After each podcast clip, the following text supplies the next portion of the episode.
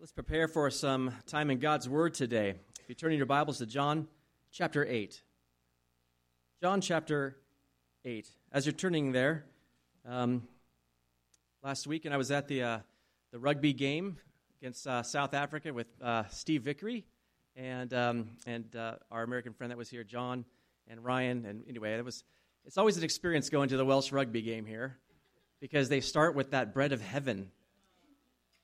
And part of me is overwhelmed by the, the majesty of all those voices singing, but part of me is disturbed by that because of, of the 64,000 in attendance. I wondered how many really knew what they were singing about. And it's a wonderful hymn, and the truths of the words that are being spoken are fabulous. Bread of heaven, feed me till I want no more. And I was thinking about the things we've seen Jesus pictured as thus far. He's talked about being that very bread, right? He's talked about being the living water. Um, and all of these things are absolutely true. They're eternal truths that all say the same thing that Jesus is the only source of eternal life. And today we come to a very similar passage as well. Jesus will speak of himself as the light, the light of the world. Now, as we come to this, this part here, the narrative here that we're going to come to continues from where we left off, not last week, but two weeks ago, verse 52 of chapter 7. Um, if, you, if you missed last week, I don't have time to go into all that uh, as to the reason why that is. Uh, but if you recall, uh, chapter 7, verse 53 to 811 were more than likely not part of John's original gospel. Uh, they have been added. It is a, it is a historical um, account that has been uh, put in the scripture from a scribe somewhere along the way, um, sandwiched here, but it does not fit the narrative. It does not fit uh, John's um, style of writing. And as I said, many of the older manuscripts don't even have it, and if they do, they mark it as questionable material. And many of the manuscripts have this section in different parts of the Bible. But we still looked at it as uh, we can still learn from it. So, what we're looking at today continues not from that, but from verse 52. So I'm going to go back to verse 52 and read what was said there of chapter 7. They answered and said to him, Are you also from Galilee? Search and look, for no prophet has arisen out of Galilee. Now, that was a, a scathing statement to Nicodemus, and really a remark about those who come from Galilee. Jesus had been ministering in Galilee, and so that's sort of a backwater region, and no prophet would come from there. Nothing good would happen there. And Nicodemus, standing up for Jesus, gets that rebuke handed to him. And what John does, the author here places this next statement, or this, this statement from Jesus, I think, in uh, chapter 8, verse 12, as a rebuttal against what was said here. So if you look at verse 12, this is what he says Then Jesus spoke to them again, saying, I am the light of the world. He who follows me shall not walk in darkness, but have the light of life. And I mentioned last week uh, the reason I think that is the case, I think possibly Jesus is alluding to an Old Testament prophetic passage, Isaiah chapter 9, verses 1 to 2. Isaiah says, Nevertheless, the gloom will not be upon her who is distressed, as when at first he lightly esteemed the land of Zebulun and the land of Naphtali, and afterward more heavily oppressed her, by way of the sea beyond the Jordan, in Galilee of the Gentiles. The people who walked in darkness have seen a great light. Those who dwelt in the land of the shadow of death, upon them a light has shined that it wasn't so bad for the people in Galilee because they had seen a light, but they used to walk in darkness. Now, remember, Jesus has been up at the Feast of Booths in Jerusalem, and Jesus has alluded to a, a ritual outpouring of water that would take place at that feast daily uh, when he said, If anyone thirsts, uh, let him come to me and drink. Well, that daily ritual of outpouring of water had a counterpart that took place at night and it was a lamp lighting ceremony. And it took place in the court of the women, and that's where Jesus is speaking at the particular moment. If you skip down to verse 20, you'll see. These words Jesus spoke in the treasury as he taught in the temple, and no one laid hands on him, for his hour had not yet come.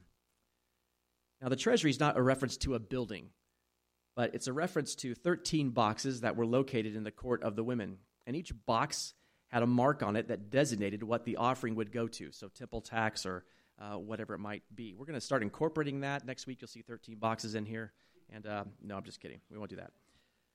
But you might remember in, in Mark chapter 12, Jesus will observe a poor widow putting in her last two mites into one of those treasury boxes. Well, those boxes were located in the court of the women. The court of the women was the furthest point a woman could walk in the temple. And so that's where he is at this moment. But also in that court of the women were four huge candelabra. And they would light these things at night, and there would be these big beacons of light that would go up in the temple, in the temple courtyard. And it was to commemorate God's presence with the Israelites during the day as a pillar of cloud and at night as a pillar of fire while they wandered the wilderness for 40 years. And the people would gather together and they would sing and they would dance in front of these great big uh, candelabras that were, were lit. So Jesus is making reference, I think, again to something taking place at the feast. The motif of light and darkness with which this section opens uh, ties together uh, previous themes introduced by John. Right? This is not a new thing from John. Uh, turn back in John chapter 1. Just want to remind us of some of the things that we've seen from, from John. In chapter 1, beginning in verse 4, he said this In him was life, and the life was the light of men. And the light shines in the darkness, and the darkness did not comprehend it. There was a man sent from God whose name was John. This man came for a witness to bear witness of the light, that all through him might believe. He was not that light, but was sent to bear witness of that light. That was the true light, which gives light to every man coming into the world. And we spoke quite a bit about what that light was meant to do. And then in John chapter 3, verse 19, and this is the condemnation that the light has come into the dark light has come into the world and men love darkness rather than light because their deeds were evil. John uses the contrast between light and darkness to illustrate something for us. He's illustrating the moral contrast between spiritual life and spiritual death. To walk in darkness means to fail to see the moral implications of one's sin. No one would say that they're perfect, right? If you would ask someone today if they were perfect, most people would say, well, no, I'm not perfect. I might do one or two things wrong, right? I might sin a little bit. But they would fail to see this. They would fail to see the magnitude of their sin. And they would fail to see the implications of that sin. The wages of sin is death. And that's what walking in darkness is spiritual death. But to walk in the light is to live a life with a full understanding of the reality of one's sin. You understand your sin and you understand your need for salvation. Therefore, a life lived without Christ is a life lived in spiritual darkness, but Christ is the light that's come into the world. And he is life itself. So, this is taking place here at the perfect time in John's gospel because you're going to note something. This symbolism is going to provide continuity between uh, what we're seeing here in chapter uh, 7 and 8 and also on into chapter 9 where Jesus is going to he's going to heal a man born blind. Born blind. And the Pharisees in spiritual blindness won't see the magnitude of what has taken place. And so there's a contrast uh, there between their spiritual blindness and this man's newfound sight given to him by the light. So keep that in mind. This is sort of a, a symbolism that will carry on as we go. But what are we looking at today in chapter 8? Well, what does this life giving light have to say to the Pharisees here in this chapter? Two things we're going to look at um, about the spiritually blind. Uh, spiritually blind, number one, reject Jesus' testimony. And number two, die in their sins. So let's look at the passage, see what it has to say, and then we'll break it down. Starting in verse 12 Then Jesus spoke to them again, saying, I am the light of the world. He who follows me shall not walk in darkness, but have the light of life. The Pharisees therefore said to him, You bear witness of yourself, your witness is not true. Jesus answered and said to them, Even if I bear witness of myself, my witness is true, for I know where I came from and where I am going. But you do not know where I come from and where I am going. You judge according to the flesh. I judge no one. And yet, if I do judge, my judgment is true, for I am not alone, but I am with the Father who sent me. It is also written in your law that the testimony of two men is true. I am one who bears witness of myself, and the Father who sent me bears witness of me. Then they said to him, Where is your Father? Jesus answered, You know neither me nor my Father. If you had known me, you would have known my Father also. These words Jesus spoke in the treasury as he taught in the temple, and no one laid hands on him, for his hour had not yet come. Then Jesus said to them again, I'm going away, and you will seek me, and will die in your sin. Where I go, you cannot come. So the Jews said, Will he kill himself because he says, Where I go, you cannot come? And he said to them, You are from beneath, I am from above. You are of this world, I am not of this world. Therefore I said to you that you will die in your sins. For if you do not believe that I am he, you will die in your sins. Then they said to him, Who are you? And Jesus said to them, Just what I've been saying to you from the beginning. I have many things to say and to judge concerning you, but he who sent me is true, and I speak to the world those things which I heard from him. They did not understand that he spoke to them of the Father. Then Jesus said to them, When you lift up the Son of Man, then you will know that I am he, and that I do nothing of myself, but as my Father taught me, I speak these things. And he who sent me is with me. The Father has not left me alone, for I always do those things that please him. And he spoke these words. As he spoke these words, many believed in him. Let's pray. God, we thank you so much for your word. We thank you for the opportunity now to hear from you your very words. And God, I just pray that you would speak into your uh, the hearts of your people, Lord. There's much for us to take and digest today, so we recognize we need the help of your Spirit. So illuminate truth for us today. For your glory, we pray in Jesus' name. Amen. Okay. Well, first we're going to notice this that the spiritually blind are, are people who reject Jesus. That's just the first step. Jesus can't be something you actually commit, um, uh, consider. Um, you might consider him as a historical figure, but nothing more than that. And so look at verse 13. This is their response here. The Pharisees therefore said to him, You bear witness of yourself, your witness is not true. The Pharisees don't believe his testimony, and they reject it because, as they state here, uh, they believe uh, that uh, he is just testifying of himself, he's him, his own witness. And according to Old Testament law, as we've seen, you have to have two witnesses to establish a matter, right? So they're just sticking to Old Testament law. You can't just be your own witness, you need someone else to be a witness. So they refuse to consider Jesus' claims based on that. But what are the claims specifically? Well, much of what Jesus teaches here is an expansion of what he has brought up in chapter 7. So we are going to be flipping back and forth between here in chapter 7 just a little bit. But let me just show you kind of some of the compar- uh, comparison that's taking place. Go back to chapter 7 and look at the statement he made, the second half of chapter uh, 7, verse 37. If anyone thirsts, let him come to me and drink. And then he says, He who believes in me, as the scripture has said, out of his heart will flow rivers of living water. And then you skip to where we are today in verse 12. I am the light of the world. He who follows me shall not walk in darkness, but have the light of life. We have two statements uh, both of which the point is the same. Jesus is the source of life. You're thirsty, come to him for drink. Believe in him, right? You're walking in darkness, come to him for light. Follow him. So follow and believe have the same meaning. You believe in Jesus, you follow him, right? So we're going to go back and forth a little bit to see what Jesus has said in chapter 7 as he develops these points in, in chapter uh, 8. So look at verses 27 and 28 of chapter 7. 27 and 28. However, we know where this man is from. But when the Christ comes, no one knows where he is from. So remember, they were saying this about Jesus. We know where Jesus is from, but when the Messiah comes, no one's supposed to know where he comes from, which, which wasn't true. And then in verse 28, Jesus cried out as he taught in the temple, saying, You both know me, and you know where I am from, and I have not come of myself, but he who sent me is true whom you do not know.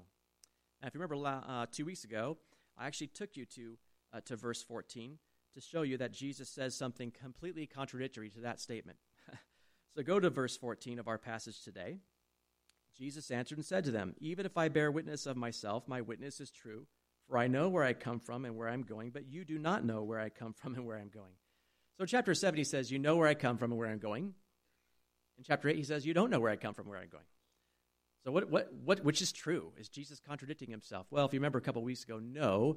Uh, in chapter 7, they were wrong. they didn't know where he was from. They all assumed he was from uh, uh, Nazareth. They didn't know he was from Bethlehem.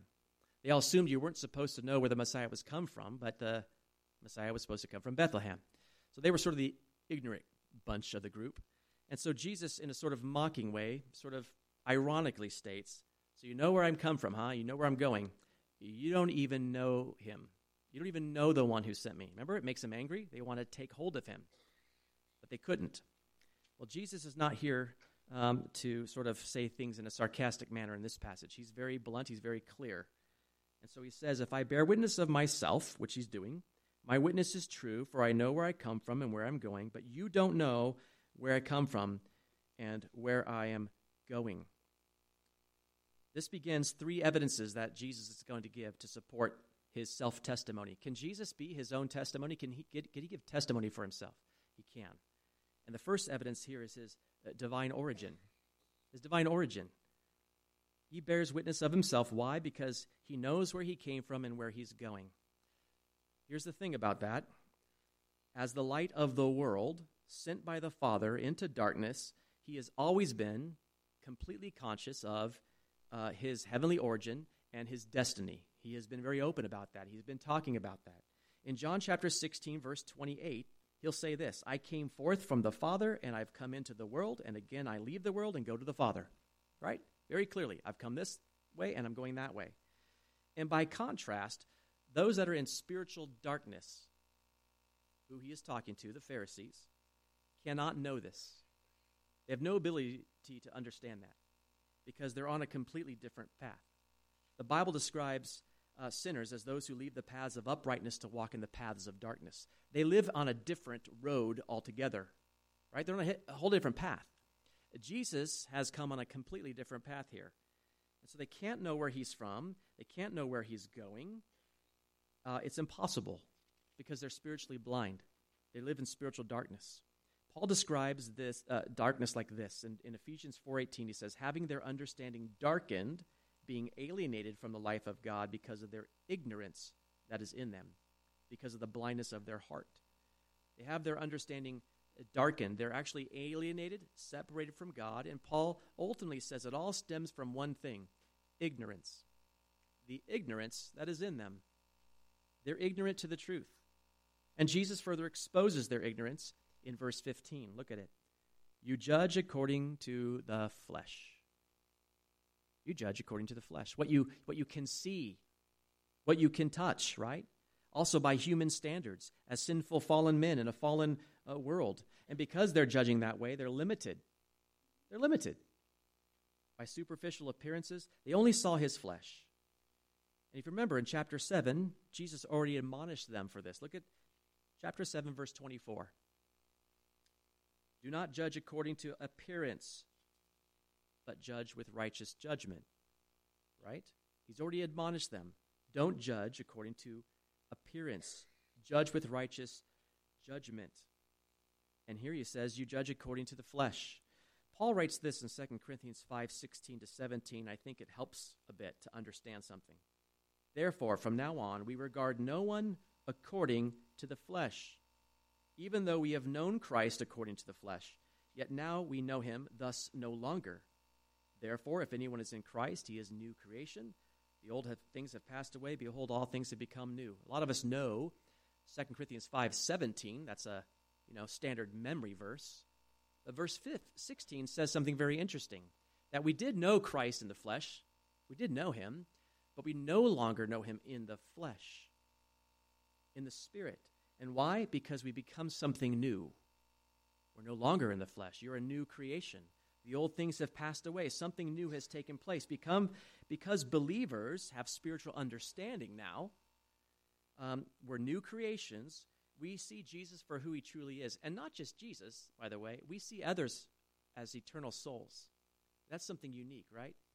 We see eternal souls. When I sat in that rugby stadium, I saw 64,000 eternal souls singing about something they knew nothing of. Spiritual understanding brings those things to life, and you recognize everyone else sees in the flesh.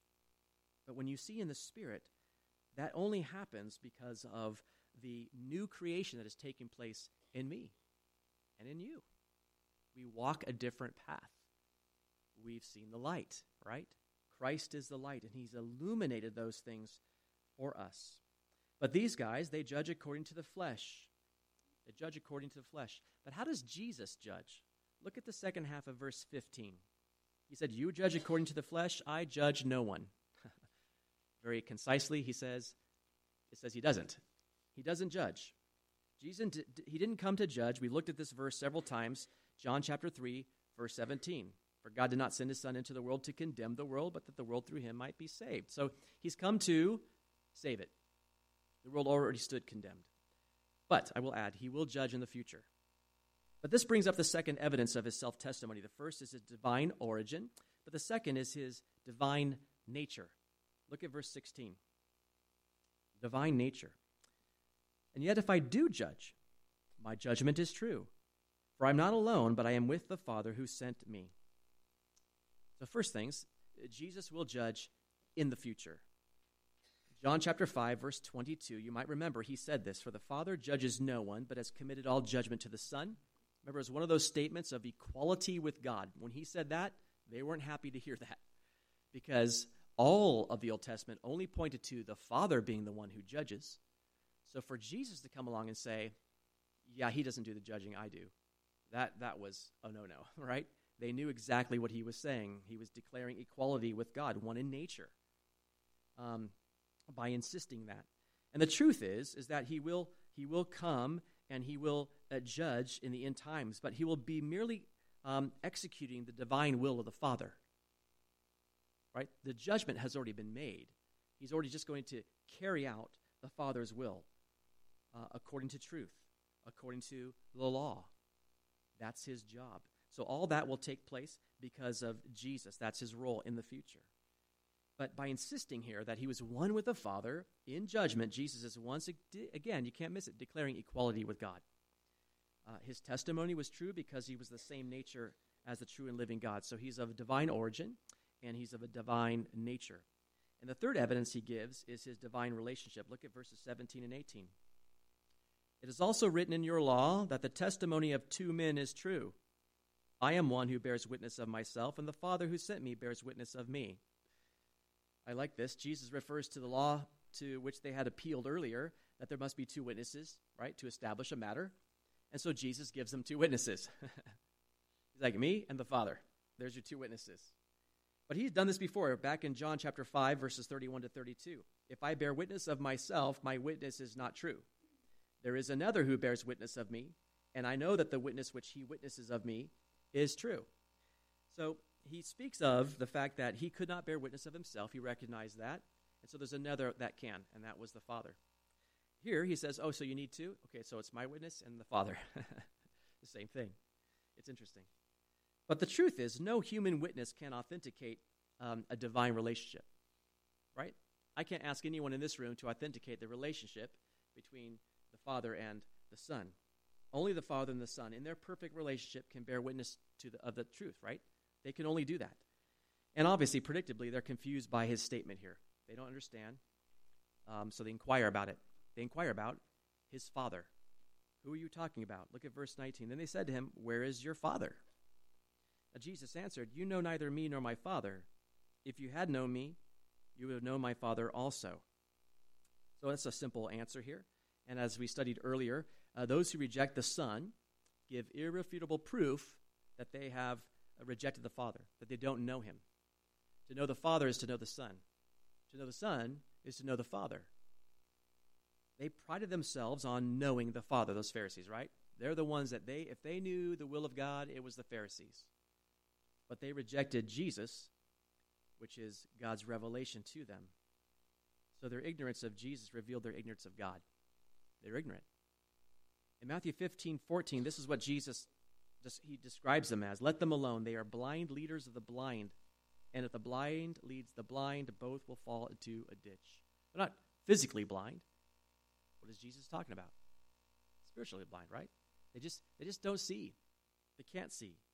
So obviously, this statement from Jesus really makes them happy, infuriates them. That's why you see what you see in verse 20. These words Jesus spoke in the treasury as he's taught in the temple, and no one laid hands on him, for his hour had not yet come. But they wanted to. They wanted to lay hands on him. I also think this is another thing that, that draws the continuity into chapter 7. Two other times we saw in chapter 7, they wanted to lay hands on him, but his hour had not yet come. So here that's happened again. So again, God is uh, orchestrating things. Jesus is orchestrating things as well on a divine timetable. His hour had not yet come. So here we have just their rejection of Jesus' testimony. They're unwilling to accept that, and the reason is they're spiritually blind.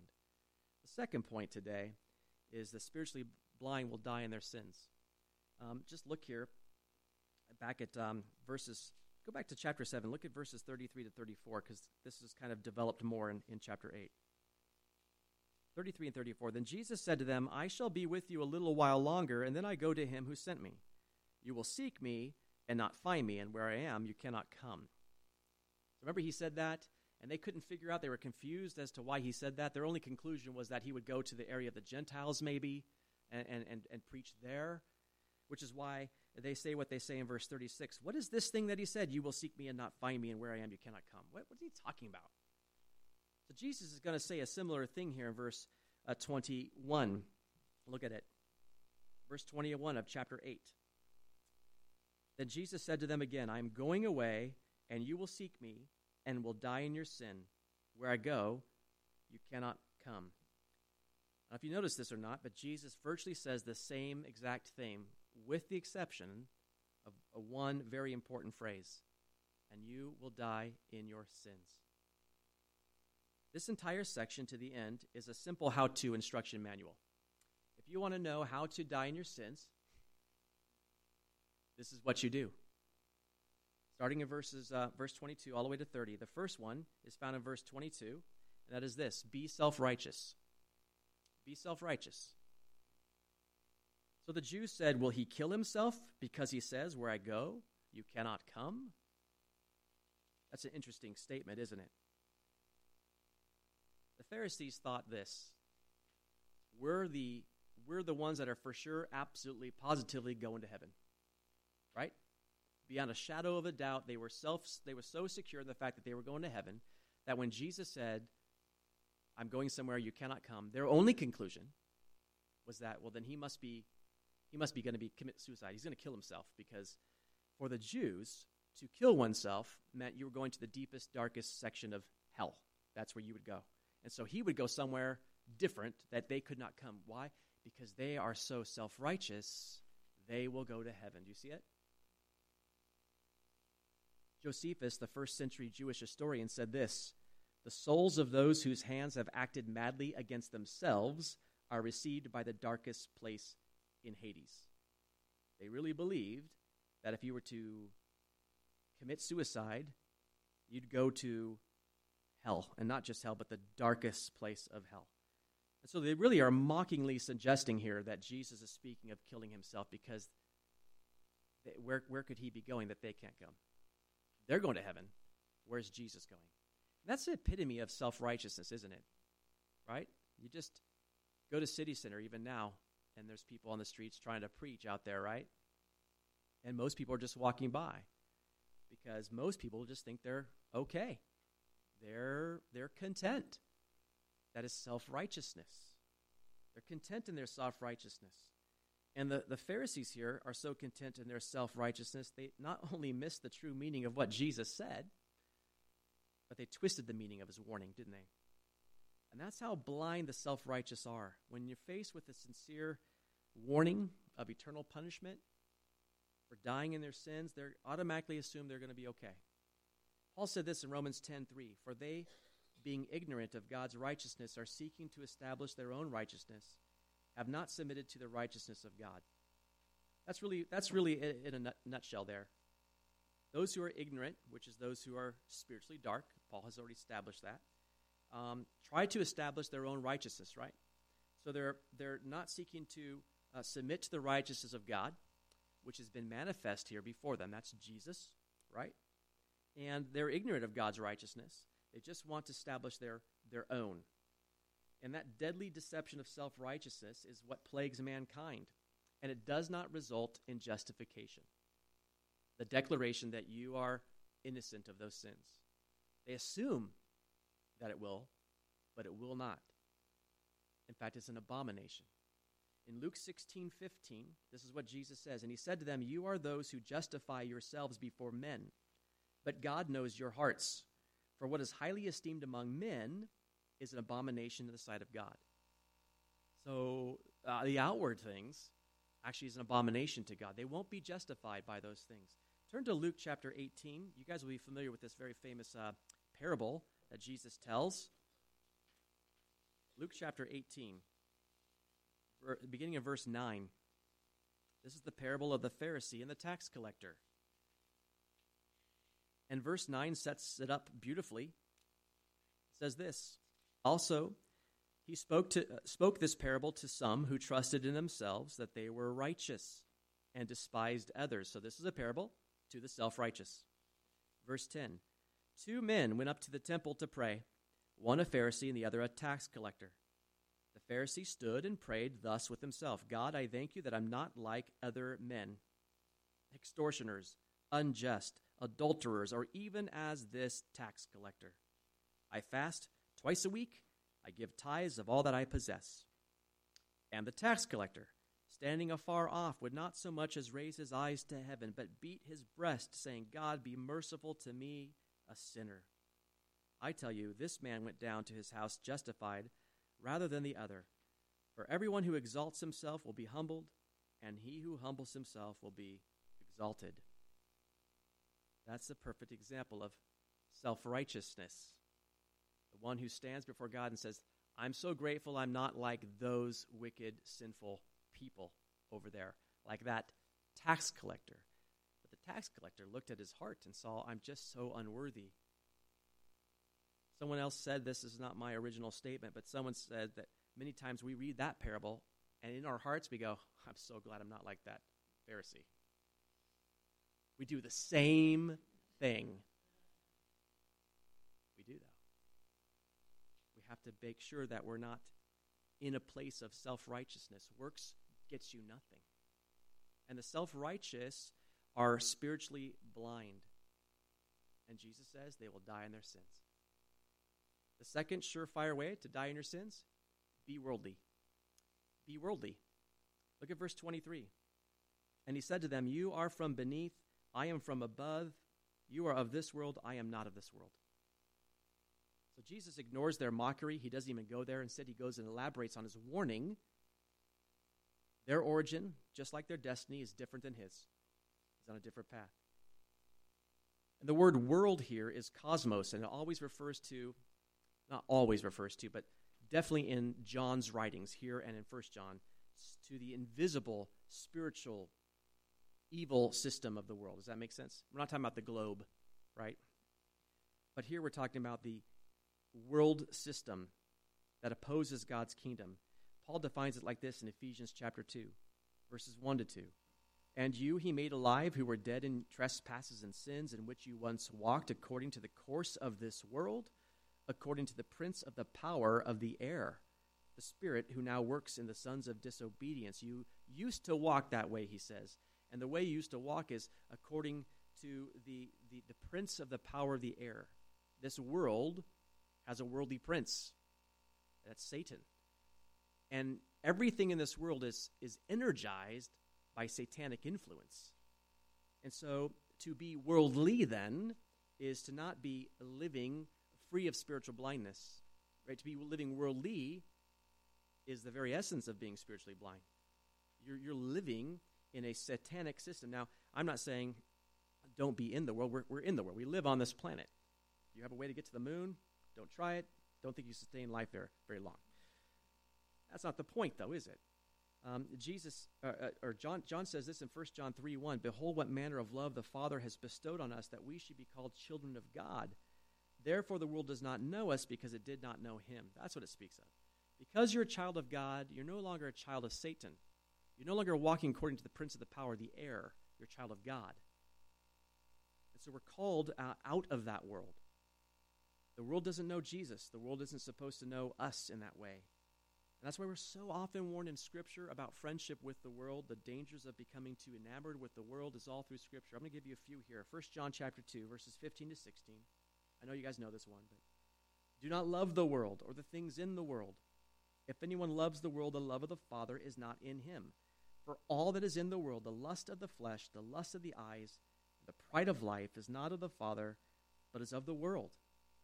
In Jude chapter 1, verses 17 and 19, But you, beloved, remember the words which were spoken before by the apostles of our Lord Jesus Christ, how they told you that there would be mockers in the last time who would walk according to their own ungodly lusts in the world. These are sensual persons who cause divisions, not having the Spirit. Walking according to the world is one who is devoid of the Spirit, which is spiritual blindness. James chapter 4, verse 4 Adulterers and adulteresses, do you not know that friendship with the world is enmity with God? Whoever therefore wants to be a friend of the world makes himself an enemy of God. And so those who are in the world or from the world or of the world or enamored by the world, Jesus says they'll die in their sins as well. So you can be self righteous, you can be worldly, and also be unbelieving. Number three.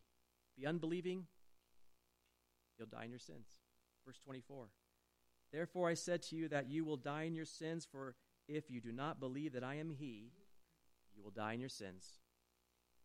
Now it's interesting in this text here, the Greek text, He is not present. So read that verse again without He. Therefore I said to you that you will die in your sins, for if you do not believe that I am, you will die in your sins. Yeah. He just simply said that I am. I, ego, am, I, me. When Moses saw a bush burning in the wilderness, he went to it, found out it was God, and he wanted to know his name. And God said, I am who I am. I am who I am. The Greek translation of the Old Testament uses the same uh, phrase. This is the tetragrammaton. This is the capital Y H W H that we translate Yahweh. This is the name of God. The name of God that was so sacred to Jews, they didn't even want to speak it, they wanted to pronounce it. So, what is Jesus saying here? He's claiming deity here. You want to be unbelieving? You don't want to believe that I am God? Then you'll die in your sins. If you don't believe in the deity of Jesus, as many cults do not, then you'll die in your sins. You must believe the full biblical revelation about Jesus, that he existed eternally as the second person of the Trinity, that he entered space and time as God incarnate, that he was born of a virgin, that he lived a sinless life, that he died on the cross and his death is the only sufficient substitute for your sin, that he rose from the dead, ascended to the Father, that he now intercedes for his own redeemed people, and that he will one day return in glory. You must believe all those things. The full biblical rele- revelation of Jesus. And to reject those truths about Jesus is to remain unbelieving, and consequently, you will die in your sins, Jesus says. Yet there's a fourth way. There's a fourth way, and that is to be willfully ignorant. To be willfully ignorant. Verses 25 to 30. Look at verse 25. Then they said to him, Who are you? Now, this could be actually quite a, a, sarcastic, rhetorical question.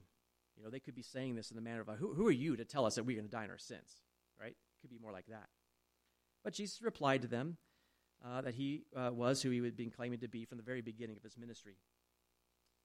Look at it. Who are you? And Jesus said to them, Just what I've been saying to you from the beginning. Right?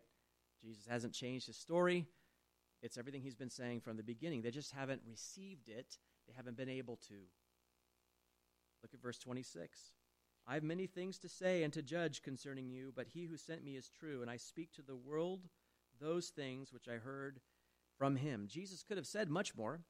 He could have even condemned them, but he didn't. He didn't come to do that. His purpose is in, in coming to, to give the world a message from the one who sent him. And obviously, the message is reliable and true because it comes from the Father. But in their ignorance, they did not understand that he spoke to them of the Father. Look at verse 27. They didn't understand. They understand that he, he's speaking about God, the, the one that they claim to worship. And that's the power of willful ignorance. They had no ears to hear. Right? They had no ears to hear.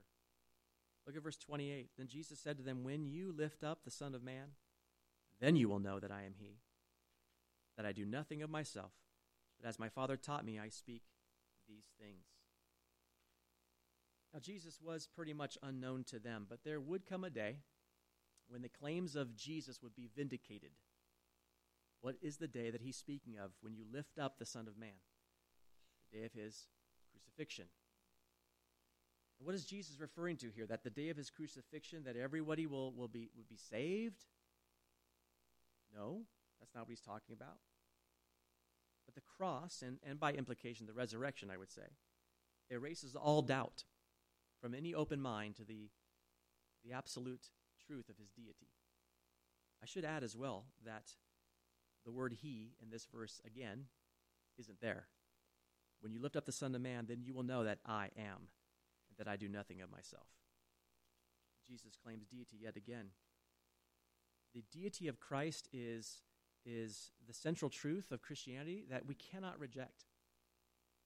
The work that on the cross proved that Jesus spoke the things that the Father taught him. Everything that he said was true. And in verse 29, he says, And he who sent me is with me. The Father has not left me alone, for all, I always do those things that please him. The relationship between Jesus and the Father, that's the model. That's the model of love and obedience, right? The Father loves the Son, and the Son loves the Father, and he's willingly obedient to him. And those who are willfully ignorant and have rejected the Son are not pleasing the Father, are they? And so they're dying their sins.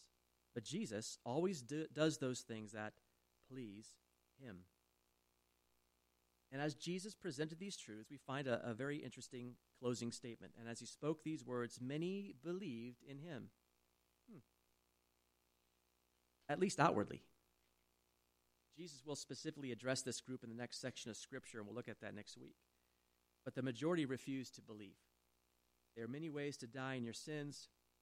We just looked at four today, but there's only one way to receive forgiveness of sins. Many ways you can die. Many ways you can just be completely ignorant of your sin and die being in sin. But there's only one way to receive forgiveness of sins, and it's the light. The light came to reveal that. In Acts 26 18, the light came to open their eyes in order to turn them from darkness to light and for the power of Satan to God, that they may receive forgiveness of sins and an inheritance among those who are sanctified by faith in me. In Colossians chapter 1 verses 13 to 14, Paul says it this way, he has delivered us from the power of darkness and conveyed us into the kingdom of the son of his love, in whom we have redemption through his blood, the forgiveness of sins. Ephesians 5 8. For you, you, you were once darkness, but now you are light in the Lord. Walk as children of light. Be ignorant, those that are self righteous, those that are consumed by the world, right? These are all ways to die in your sin. But forgiveness comes through the light. The light is standing before them, right, in human form. They don't see it, they don't understand it, but He is there. And for us, if you're a believer today, you were once darkness, Paul said. That's a hard thing to think about. You were once darkness. Not even just walking in darkness. He says you were once darkness. Why? What are you talking about? Well, you're part of that whole world system. It all exists in dark. You are now light in the Lord. And so he, he gives us a little encouragement. And I want to give this encouragement to us today, too. So walk as children of light. Walk as children of light. So many Christians today, I think, are stuck forgetting that they're children of light, if I can say it that way. That they don't have to walk chained to the things of the past. The past has no hold over you at all. Those things are excuses. The Holy Spirit has freed you from those things. You have died, and your life is hidden with Christ in God right? You're a new creation. The old is gone, the new has come. All those scriptures speak of, listen, you have to let the old man go, which is why we're always being told to put on the new. Put on the new man. The old man has been cleansed and cleaned, and we just like to put that old dirty robe back on. Don't do it. He says, walk as children of light. Get rid of that. Walk as children of light. And we can look at the sins of the world that so easily, right, ensnare others um, the, the road that leads to dying in your sins, um, and go, well, I'm fine because I'm not as wicked and evil as those people, right? And listen, we're not comparing ourselves with other people. You want to compare yourself with someone, compare, compare it with Christ. I fall woefully short of him, and I recognize my sin. But the great thing is this is that he's taking me out of darkness. I remember what that path was like.